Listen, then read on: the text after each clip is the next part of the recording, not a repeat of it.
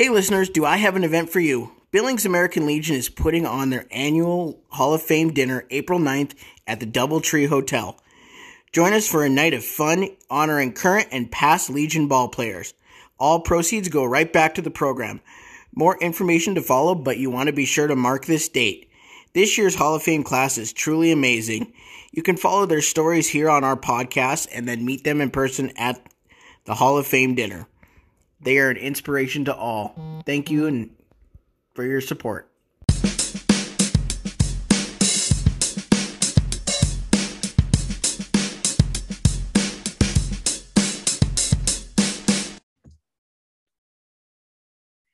Hello, welcome to Wide Left Sports. Today, I have the absolute pleasure of having Idaho Falls Bandit head coach Ryan Alexander on with us tonight. How are you doing tonight? I'm doing awesome.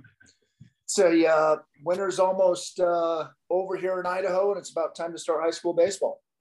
I know that's awesome. So that actually kind of leads into one of my first questions because Montana just adopted high school baseball. We're one of the last states to finally get on the bandwagon and have both.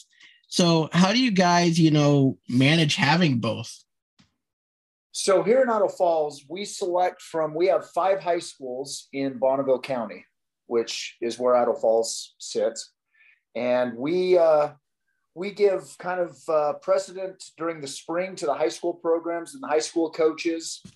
Um, towards the end of our district tournament into our state tournament, we make selections for our double A program, uh, where coaches have a voice on who's selected onto the double A team because we only have the one. And then we have single A programs from each high school, as well as a B Legion program at each high school.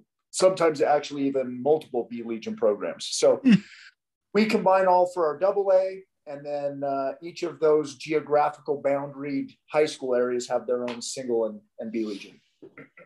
wow. Yeah, I just I don't know how it's going to work for us, but uh, it's fun to have the opportunity to have high school ball on top of Legion ball. I think it'll be nice to have more kids be able to play. Absolutely, uh, that's one of the things here. You know, we have in in I coach uh, at one of the high schools as well, and so we have, uh, of course, our varsity and then our junior varsity, and then we have a freshman program. So in the course of a school year, we'll have anywhere from 36 to 48 kids participating in high school baseball. Of that 48 from each of the high schools, not all choose to play summer baseball. Right. Um, so it gives more of an opportunity for kids to you know, kind of live out their baseball dream for a little bit longer and and play for their school, and, and it's a good thing. And there's obviously skill development that goes on in the high schools, and, and it's a it's a great a great blend between the two. For sure. So it's kind of cool with Idaho and Montana being neighboring states. You guys will come over and play us a little bit, and we'll go over and play you. How cool is it to have that, I guess, interstate kind of competition between the two? It's very good with Montana because they have really good programs. Uh, Montana is a, a, incredibly strong Legion hub. Um, you know, we've we've had uh, good relationships in the past with Bozeman. We've gone over to Billings and played the Scarlets and Royals before. You know, uh, I think year before last. Um, this, you know, last year we had an opportunity in the regional tournament to see the Royals again, and then obviously the uh, the Senators. They always all of the programs over there are very well, very very well run. Uh, a lot of really good talent and always competitive. Uh, it makes it it makes it fun. for sure. So one thing I have to ask you, and this was my brother's question. He played for the Royals the last two years. Yeah. Um, and he played first base. And he noticed a lot of times with your guys' leadoff, you do a different leadoff than what a lot of teams do. Yeah. So can you kind of explain that to me? Like what got that started and how has that been so successful for you guys? Well, so we um I'm a coach that believes in coaching to the talent that you have. I mean, I have some, you know, I have some absolutes in coaching the game, but I I definitely believe in in allowing the boys to flourish at what they do and then provide the opportunity for them to do that. So in 2019, we had a probably a maybe an under underwhelming power at least going into that season. uh, from a thought process for me, I think I thought we had to adopt maybe other avenues of run production. Mm-hmm. Uh, base running being uh, a really important part of it. So uh, the baseball community is is fantastic. The coaches out there are willing to share and give, and and uh, I I heard a, a talk uh, or a presentation in the ABCA um, a couple of years ago, in, in maybe 18, and one of the presenters now with the New York Yankees was talking about base running in a different way, kind of more of a walking style lead than a traditional old school, you know, 10 to 12 foot lead. Mm-hmm. And so I started to investigate a little bit more of how he ran that. And he was at Wright State University at the time and, and watched some of their games. And it was, it was a fun brand of baseball. I'm, I'm probably more in that realm of enjoying watching the game when it's I mean, the Cardinals from the 80s were a fun team to watch, and I'm a Giants fan. But watching the Cardinals, it was fun and they broke my heart. But they ran and they hit and run and they bunt and they, you know, I mean, they had four or five guys in their lineup that nobody hit home runs except when they played the Giants in the playoffs, like Ozzie Smith, Jose Oquendo, and, you know, some of those guys. So um, we played a brand of baseball in 19 that suited the boys that we had uh, it took off, and we I think we played what were we 62 and six and 19 was our record, and I think we had 282 stolen bases that year. Wow, which allows for it allows you to put pressure on a defense, and it allows just a lot of other things that I you know that we found good success with that year. So it's uh, it was fun. It was a lot of fun. For sure. So another cool thing that you've been able to do is go to the national tournament for Legion, not once but twice, and win it. So what was that experience like to one go to that tournament, but then win it too? You know, when we got there in 19, um, you drive up and you when you first get there, they have kind of an introduction to and then the next day you go over to the field in your uniforms and they take team pictures and it's just outside of Keeter Stadium and then in between some of that because they do individual photos uh, some of the boys kind of migrated over to Ke- Keeter Stadium which kind of sits down from elevation right? Kind of sits in a hole a little bit. And they just sat there and overlooked the field. And I had this beautiful picture of three or four of my guys with their backs facing me overlooking the field. And it was such a it was such a pinch yourself moment as I watched these guys that had been dreaming and and you know have big aspirations within the game just sit there and look over this ESPN quality field and and just continue to dream if that makes sense. Um, it was it was awesome. The the North Carolina and the uh, people there in Shelby do such a magnificent job of making the boys feel big league. Mm-hmm. They take care of them. They it, it's it's an experience like no other. When we won in 19, I was we sat in the dugout for probably 10 minutes afterwards and I just let the boys kind of reflect. And and really it was probably for me because I had no clue, had no vision of going necessarily back there the next opportunity we had. Mm-hmm. And lo and behold, we do. Um, it was just as magical the second time. It was a totally different group of, of players the second in 21, with exception of one player that, that played on both teams. But it was a totally different group and a totally different um, set of circumstance and trials. And, you know, it was, it was awesome. Oh, that's so cool. So you mentioned that a couple of your players have gone on to play, you know, one you mentioned was at the University of Utah and one is going there. Yeah. Um, what was your role in getting them recruited to their different universities that they've gone to? So, off of our 19 team, we carried uh, 17 players. 14 of those players on that on that uh, team ended up playing college baseball. Wow. Uh, anywhere from uh, the NWAC and the JUCO uh, level. We had an NAI out of out of our program go up to Lewis and Clark, who's actually now at uh, at Slick, and we'll be going to University of Utah next year. Um, so we've had a lot of success our, our 21 team. I think out of the 16 that we carried that year, um, I think about 50% of that roster is is going off to college. So my role in that, you know, with our high school programs as well, and then our Legion program, we don't have a ton of, you know, during the uh, college season uh, is obviously simultaneous with our high school season. So there's right. Great opportunity for a lot of recruitment or at least getting their eyes on the players during our high school season. So our, our Legion affords an opportunity to to see some of our players. We uh, we do you know we kind of hybrid our program, Legion as well as kind of the showcase uh, club tournaments. Mm-hmm.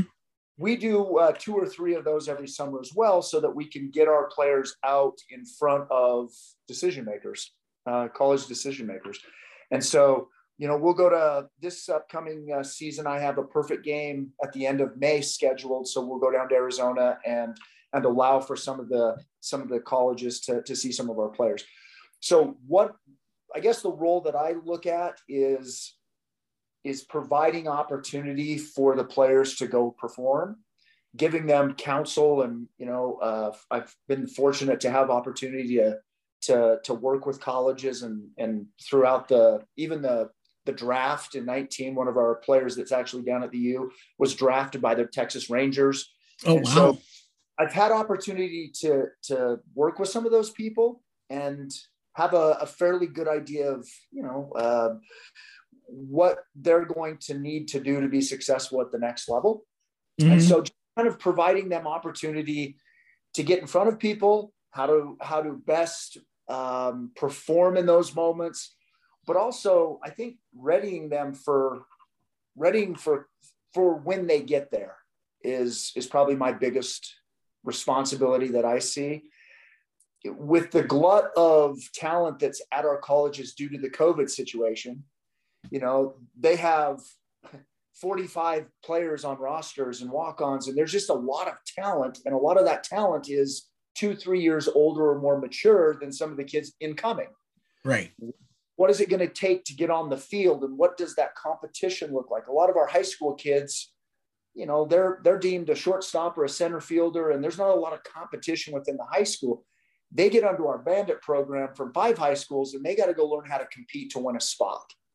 Mm-hmm. uh, what that what practice looks like how do you go compete in practice because at a college level you better go compete in practice because right. that's how you get a job you know, and then you better perform in games under a little bit of pressure.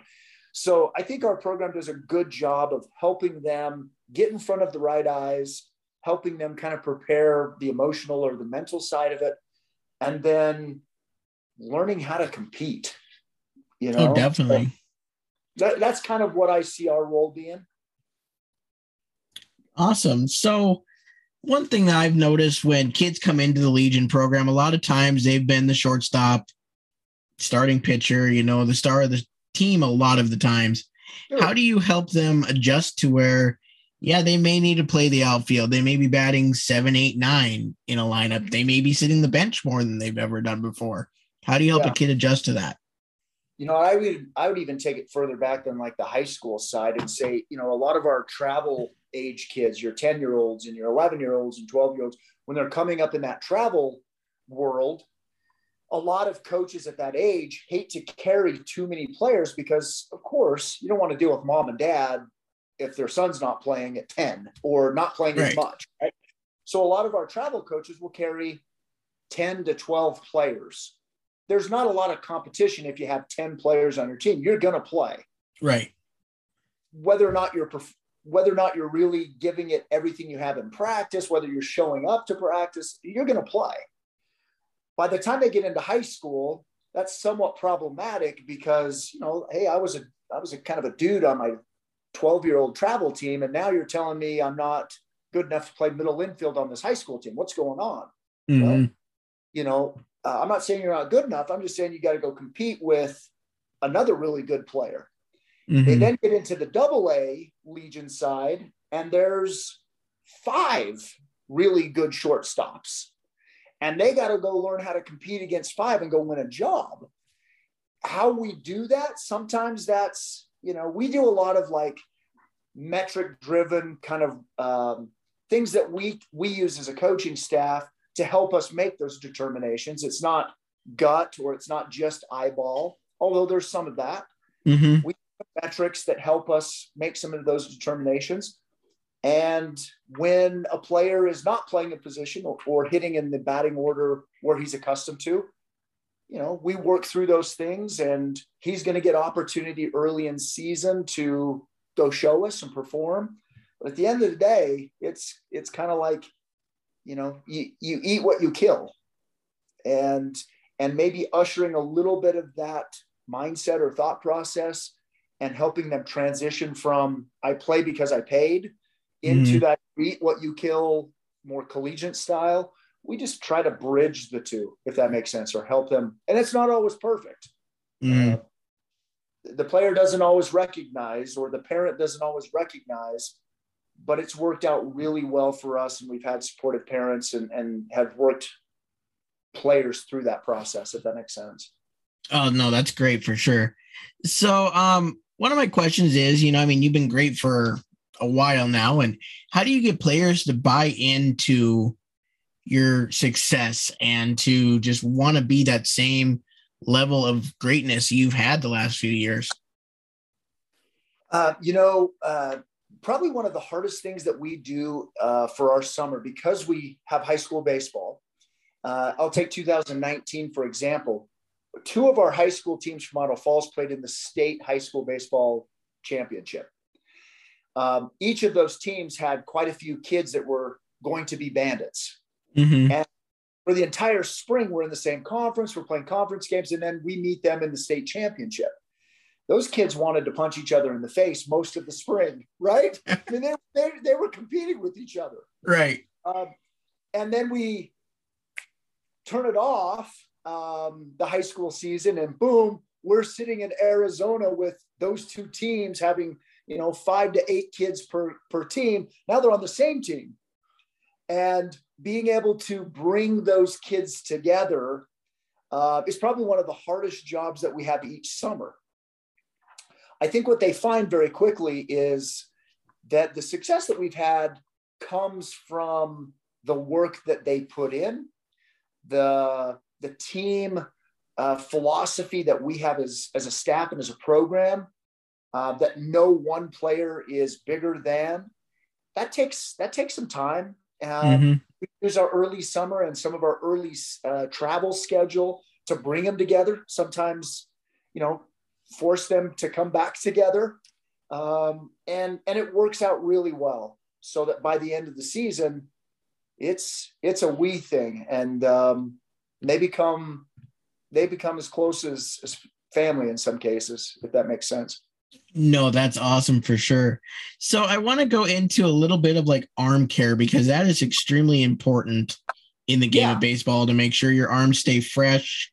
Hopefully, don't get injuries. I mean, I know sometimes they're inevitable and they're going to happen, but um, do you kind of want to have like multiple arms you can throw one or two innings? Or do you want to have like three four five guys you can throw out their five innings and then have other guys fill in the last two or three innings? So i think with uh with the arm and and i would say over the last few years it's almost like epidemic level uh, as far as injury goes i think that we're learning a lot about arm care the the ramping up into a season uh, we live, both of us live in climates that are not conducive to year round throwing programs unless you have an indoor facility. Right. Um, and so, you know, when I, when I was coming up, um, it was high school baseball time and it was 35 to 40 degrees and the wind was 40 miles an hour. and I just got done out of basketball and then I went out and started throwing. And so arm soreness and arm problems were, were big for me. We have mm-hmm. a lot of kids that, although they don't play baseball year round, they definitely take care of their arm year round, whether it's Driveline or whether it's band programs or whether it's weight room. So they do a lot leading up. To answer your question, as far as how we go about it, one of the decisions that we make in our in our selection process pitching is when you play 70 baseball games in a three month period, you better have you better have quality, but you also better have some quantity mm-hmm. by way of. And so for like our 19 team out of the 17 guys that we had, all but two were pitchers and, and were, you know, good pitchers. Uh, our 21 team, we had 16 guys, and I think all but maybe one uh, through multiple innings, most through double digit innings throughout the year. Mm-hmm. So I, having both is is really is really valuable. This last uh, World Series, we had, you know, we had probably four to five what I would say are kind of frontline starters that threw uh, the bulk of the innings throughout the year. And then we had a bunch of guys that were middle relief guys and some closer guys or some inning eating guys. And it paid huge dividends for us at the World Series to have that type of pitching flexibility. So pitching is at the end of the day, if you can pitch and you can hit a little bit, you're you can be successful. Oh, for sure. So then another thing too is a lot of times catchers are your better pitchers. Yeah. But that's a lot of arm wear on them because they're back there throwing every single pitch that a pitcher throws back to them. Sometimes yeah. the second base to throw out a runner, third base to throw out a runner. Plus, then they may come in the next game and pitch. How do you help keep their arms so they don't, you know, have an injury? Uh, you know, with our program over since 18 when I took over, um, all of most of our catchers have been non-pitchers. Uh, now they pitched growing up, right? Uh, on travel teams because they were the best athletes with the best arms, and they were usually bigger, faster, stronger than a lot of the other kids. But our, our catching last year, for example, we had two catchers and kind of an emergency catcher, and and those were my two non-pitchers. So uh, on my high school team, that's historically been the case since you know for a while as well. And and I I have had in 19, we had uh, a catcher, Caden White, and he did some a little bit of pitching, but I think on the season he might have had less than 10 innings. Um, and we had multiple catchers, and so he was able to go in and throw a few innings. And then we had another catcher that would catch a couple of games and, and give him. We didn't have to throw him as much.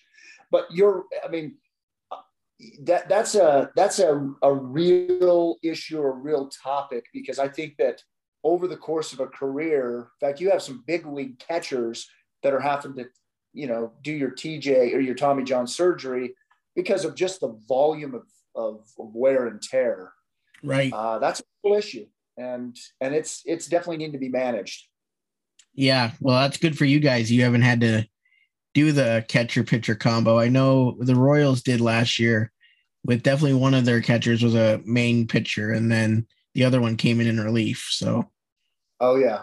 Yeah, yeah. that was a talent. We uh they were uh that's a good that's a good program. Watching them at the regional tournament last year, they uh they I like them. They uh they play game the game hard. Anyway, they're a fun ball club to watch. Yeah, both the Billings teams are really good and it's kind of nice yeah. to see and it's good to see other states come over here and show us what they have too. It's fun to oh, see you guys come over. I think my brother's junior year, you came for a tournament and yeah, played us, and it was fun. yeah, absolutely. For sure. So, where do you see your team this year being? Do you see a hopeful repeat? well, I I uh, don't want to be I don't want to jinx or be presumptuous. Uh, we have from our roster last year, we have the possibility of nine returning players.